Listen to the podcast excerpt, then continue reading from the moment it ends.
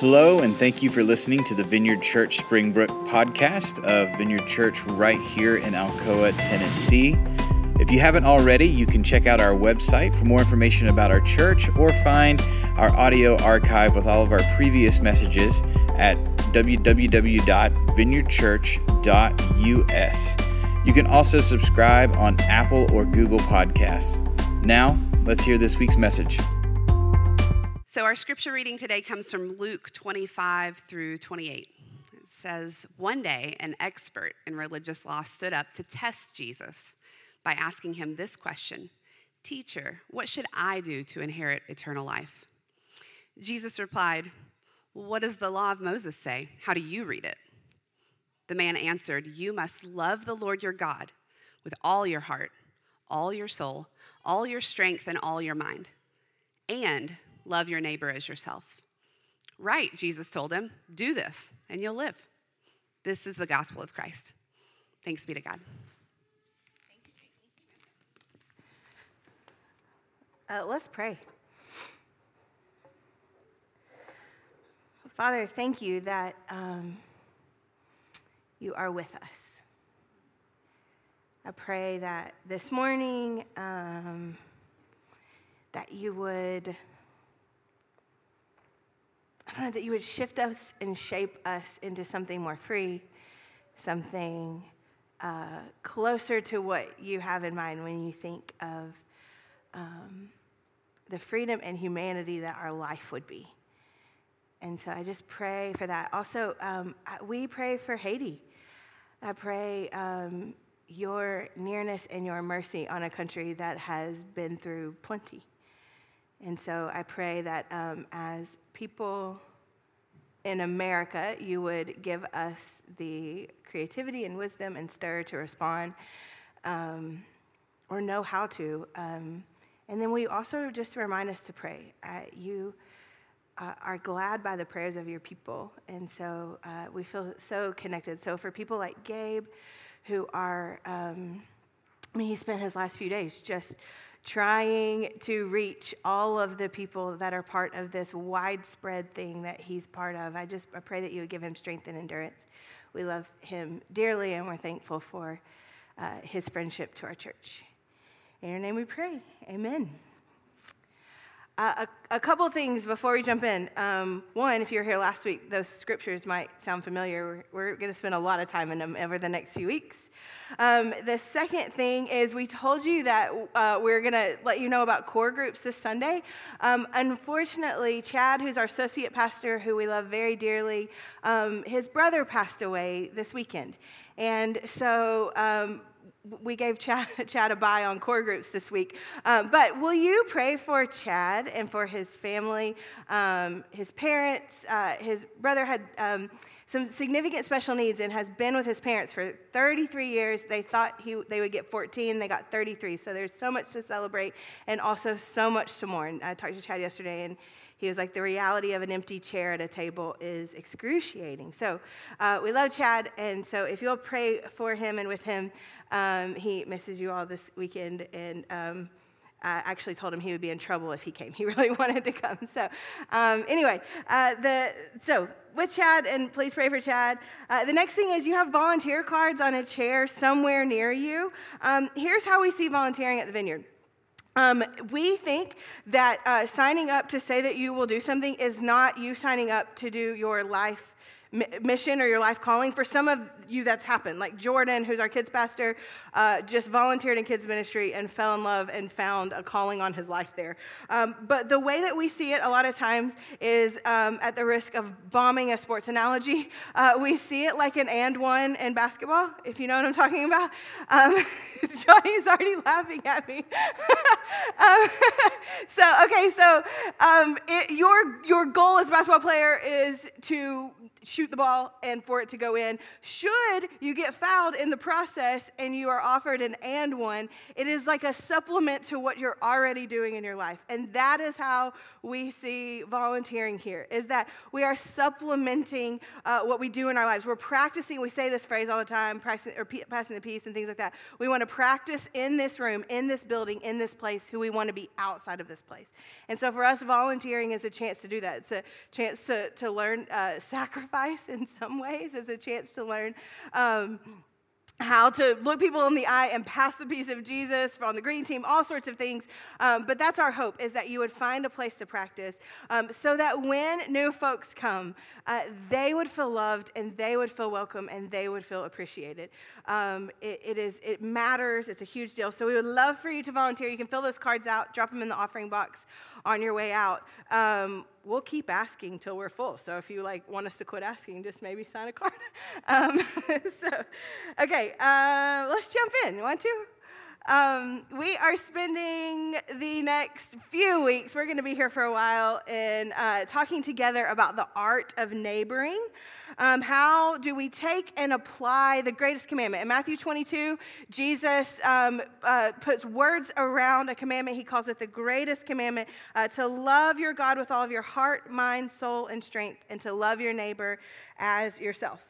Um, so, to catch you up, maybe if you weren't with us last week, uh, this is what we talked about. We talked about the scripture that Jamie read now. We talked about it last week. This, um, this commandment, how do we apply it in our life? And we talked about how uh, when Jesus talked about loving our neighbors, we think he might have meant our actual geographic neighbors.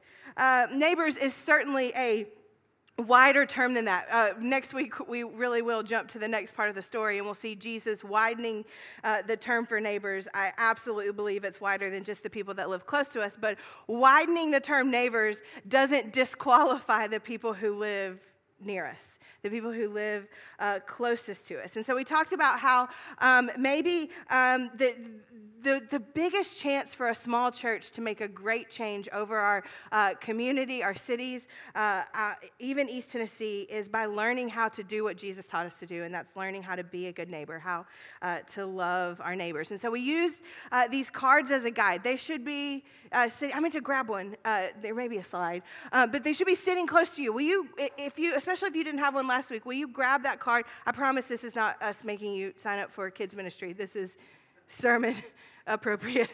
Um, so if you'll grab that card, um, these are the ones that we uh, used last week. And here's what we did. Last week, um, we did a test and we all tried to write down the eight people who live closest to us the eight families, houses, whatever, uh, apartments, condos, the eight farms closest to our farm, um, the eight people who live closest to us.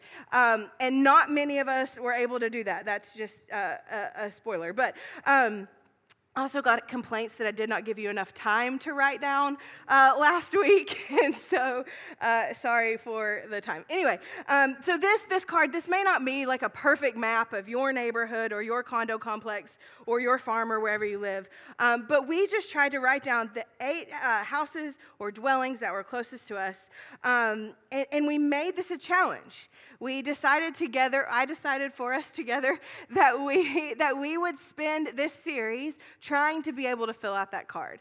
Uh, learning, uh, spending the series learning retaining, and then using the names of our neighbors. That's kind of the important part. Not only do we want to learn their names, we want to remember their names. Maybe that's why you needed extra time. That's why I need extra time because I was like, what's their name? You know, um, learning it, re- retaining it, but then also using it. We talked last week about how there's so much value just in someone's name. There's so much power in their name. Uh, Eugene Peterson says this bold statement. He says, Names are the most important part of language. That is bold. Names are the most important part of language. They are very basic, life giving parts of speech. If you say a person's name, there's life there. Until there's a name, there is no relationship. That is a bold statement. Until there is a name, there is no relationship. So this is bold. And, and so here's the thing we're doing it together. We want to do this together, learn how uh, to neighbor together, learn how to learn, retain, and use the names of our neighbors together. Anyone have any success this week? It's tough. oh, yay, one person.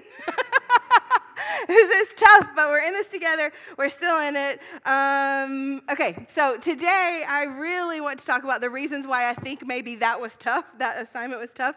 The reason why I think filling out this card is really tough, or neighboring is really tough, and a hard goal for all of us, and that is the barrier of time. Uh, in our lives. This may sound really, really simple, but uh, I know it's true for me. The biggest barrier between me and fulfilling the greatest commandment is time. I think maybe for a lot of you, the biggest barrier between you and fulfilling the greatest commandment is uh, time.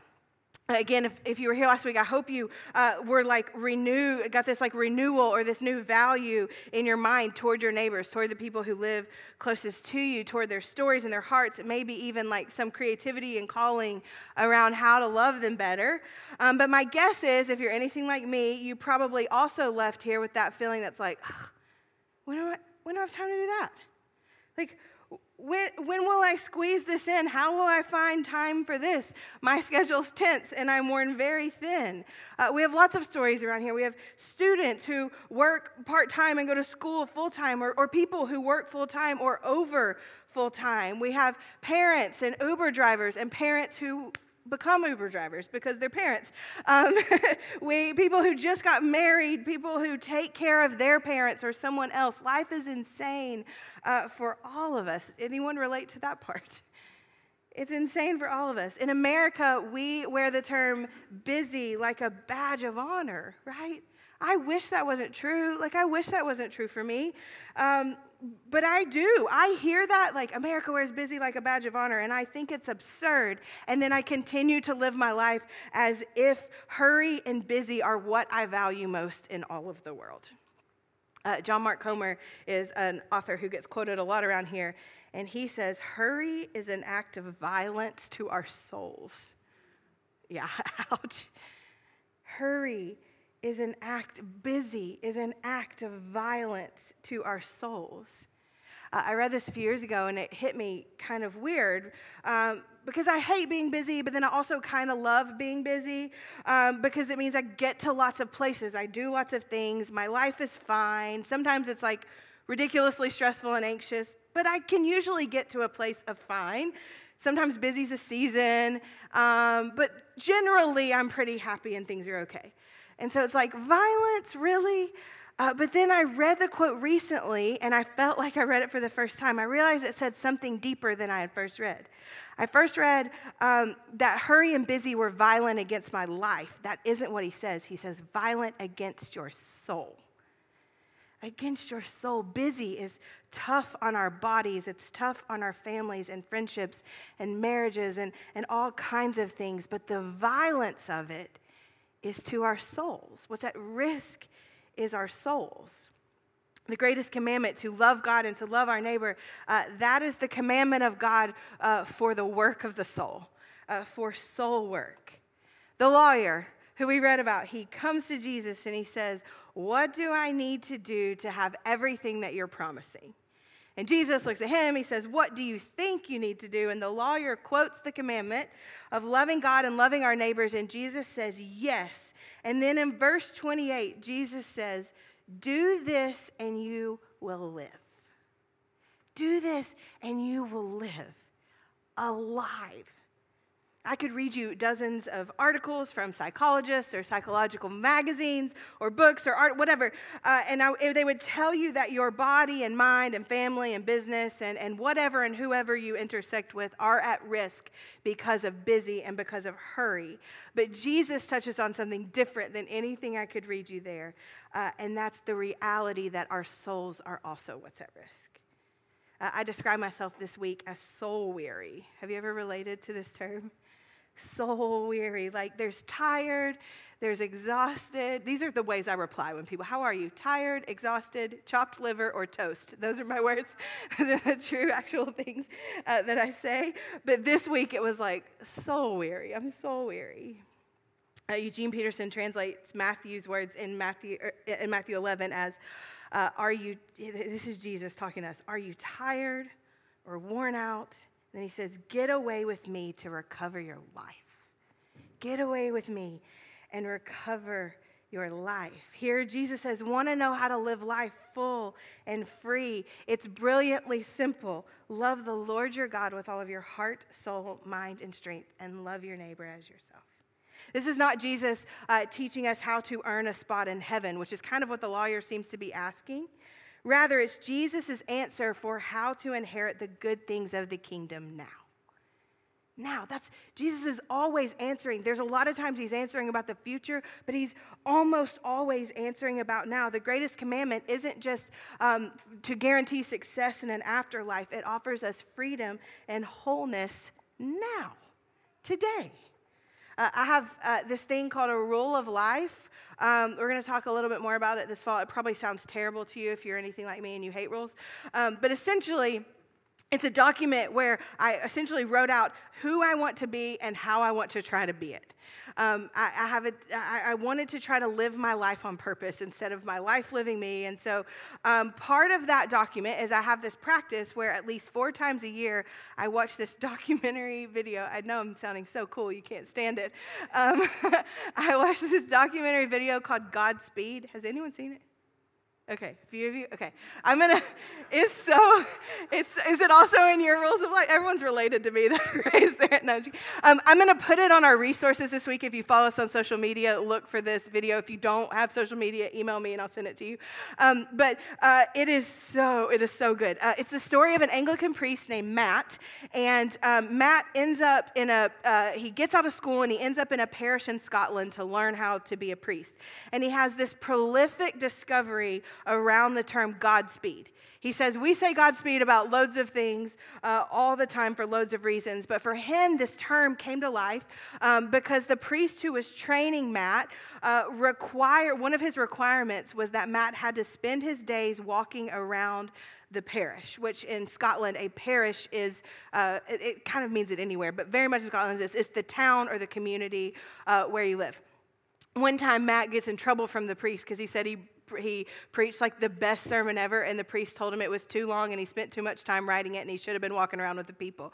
And he was like, I don't know what a pastor does. like, I'm so confused. So, um, anyway, so uh, he, he does this. He walks the town, and as he walks the town and he gets to know this people, he has this epiphany uh, that God's speed is walking. God's speed is walking.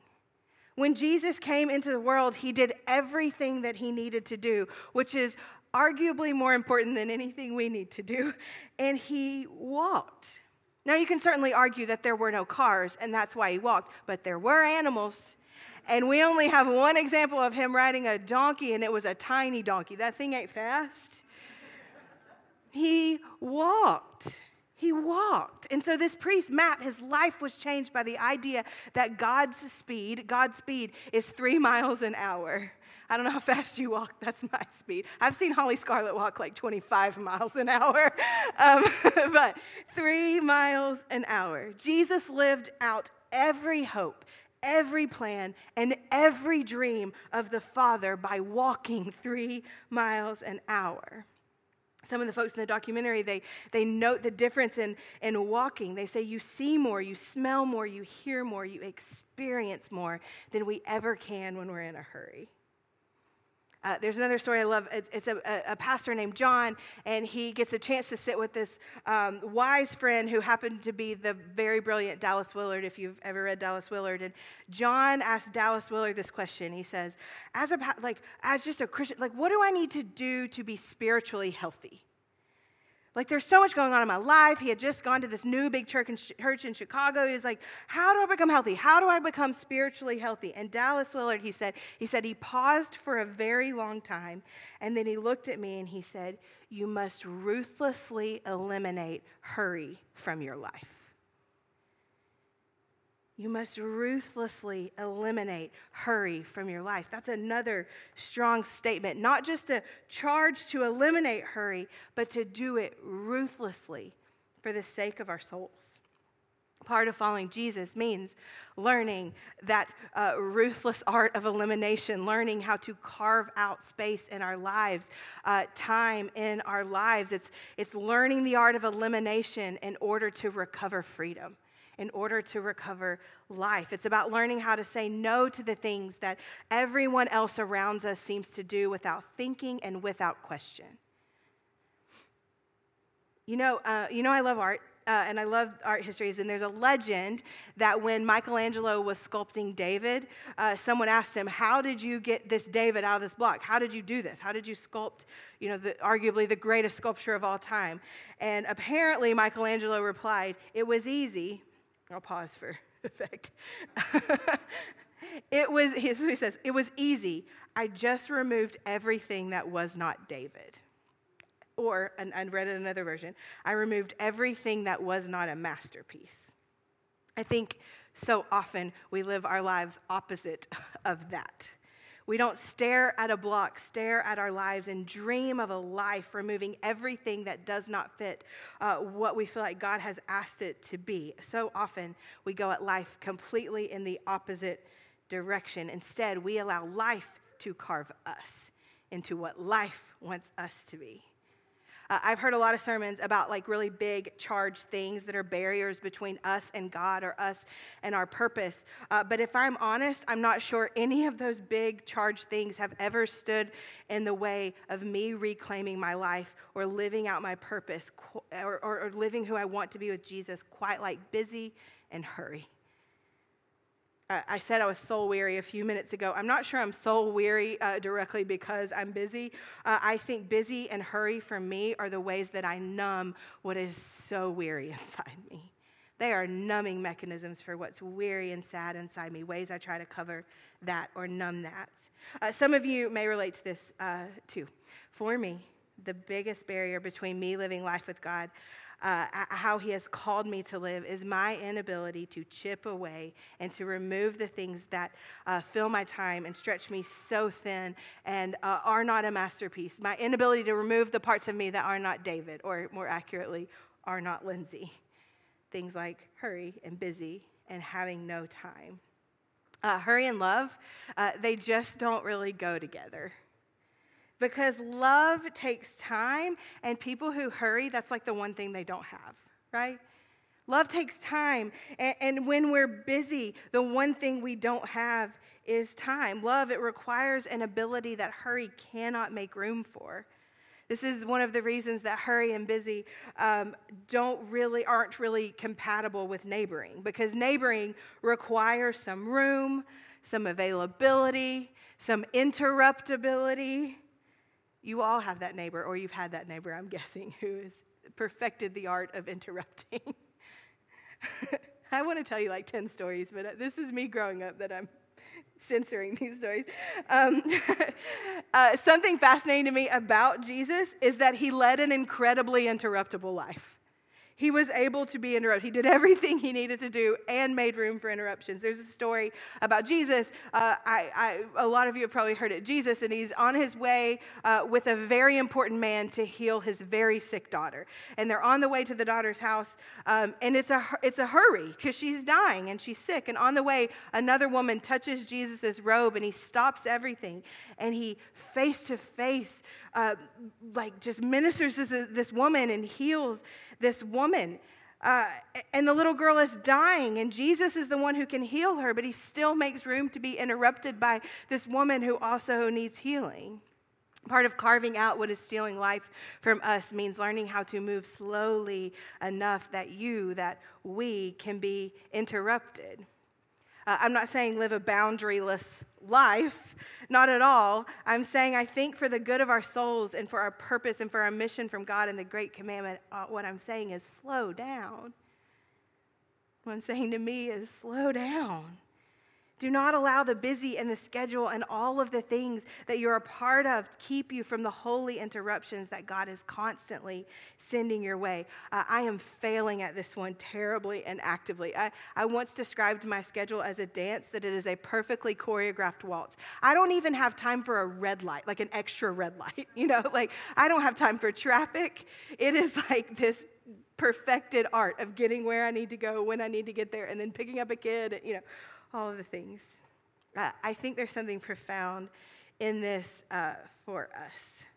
Learning how to move slowly enough to create margin in our life that allows us to be highly interruptible. That's a goal of mine this fall to learn how to live with a margin. Uh, margin is the space between what you do and have to do and carry and your limits. And I like to live on the edge of the edge of the edge of my limits. That is my preferred living location. But margin leaves space for love. And it doesn't just happen, it, has to be carved out. Okay, one last story and we'll, we'll wrap up. Um, a couple of weeks ago, we had one of those Sundays where everything kind of went wrong. I'm pretty sure it was one of those weeks that the air conditioning was out. Uh, your body still remembers this. And uh, it was just a crazy Sunday. And I don't normally notice when people are like my staff are late to things. That I'm not, uh, I don't, that's just not something I'm, I'm usually worried about. Um, and, but, but when things are crazy, it's like, you're noticing every minute. You know, it's like things that don't normally matter suddenly become super important. And I keep looking at my watch and I'm like, where is Jordan? Oh, Jordan's our kids' pastor. I'm like, where is he? Like, you know, I wonder if, if he's okay and if he's coming. And, and, and then I look out the window and I see Jordan riding his bike up the hill, which is the coolest that he rides his bike to church every Sunday. He lives in the neighborhood and he, he rides his bike up and he comes and finds me and he's like apologizing all over himself for being late. And then he tells me why. And um, so, like I said, Jordan rides his bike pretty much every Sunday, and he was riding his bike um, over the bridge by the pool um, that where you can legally spray paint.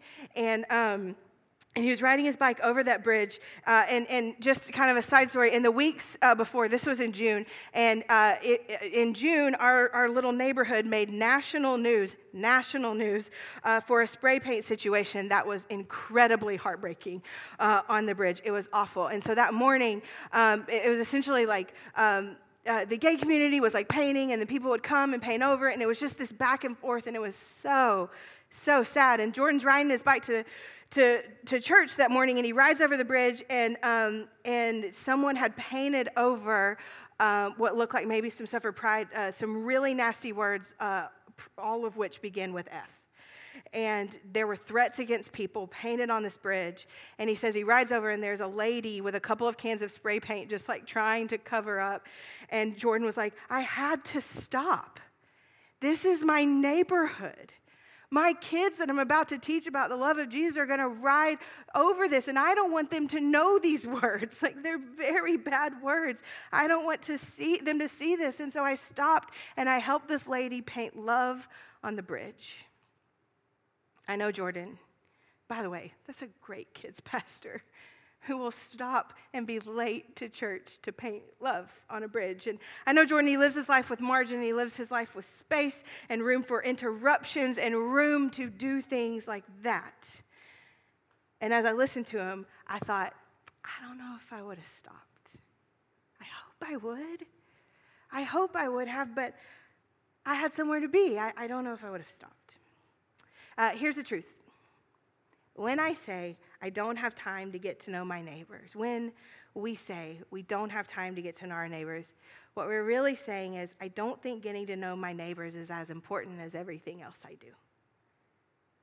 And for me, that list of everything else, it's full of some really good and holy and missional things. And it's also full of Instagram and watching tutorials of things online that I will never do. I won't do them. I'm really glad that Jordan made room uh, for love that morning. It was inspiring to me, but bigger than that, it felt holy. It was him loving his neighbors, how he could, how he knew to.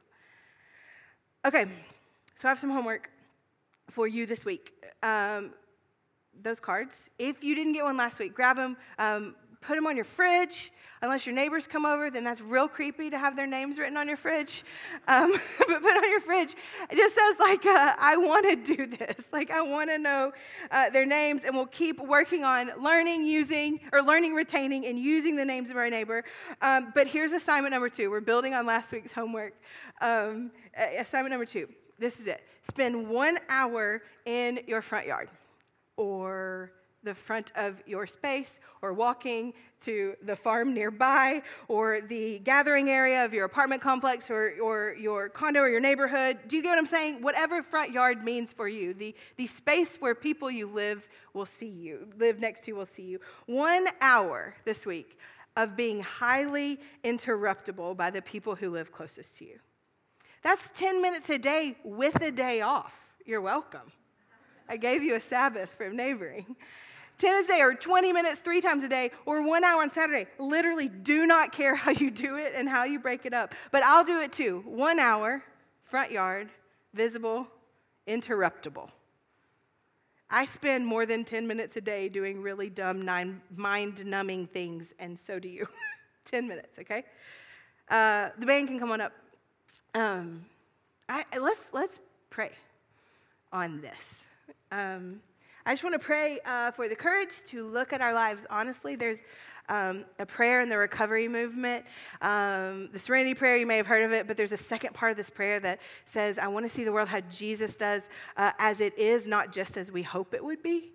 And so that's how I want to pray is that we would have the courage to look in our own lives and see them uh, as they really are, not just how they, we hope that they are. How we really spend our time, not just how we hope uh, we spend our time. And I want to pray for the courage to ruthlessly eliminate hurry from our lives, to cut out everything in our lives that isn't Lindsay or Jamie or Kurt or Sarah or Tim, to, to, to carve out the things that are not us.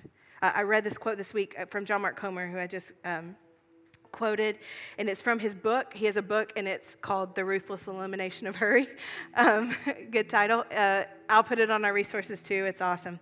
Um, it, this quote is haunting. He says this He says, Do you ever catch yourself with the sneaking suspicion that you'll wake up on your deathbed with this nagging sense that somehow, in all the hurry and business, busyness and frenetic activity, you miss the most important things? I almost hated that so much I didn't read it. I don't know about you, but I want to recover my life. I want to be free, and I'm really tired. And so I got to work on eliminating and getting to those most important things. So let's just, we're just going to spend a minute praying, and then there'll be some verses on the screen. Same verses from last week. It's Acts 17, where uh, uh, Luke is telling us that Jesus, but where we live matters to Jesus, that he put us there, that we're there on purpose, no matter where that is. So let's pray together.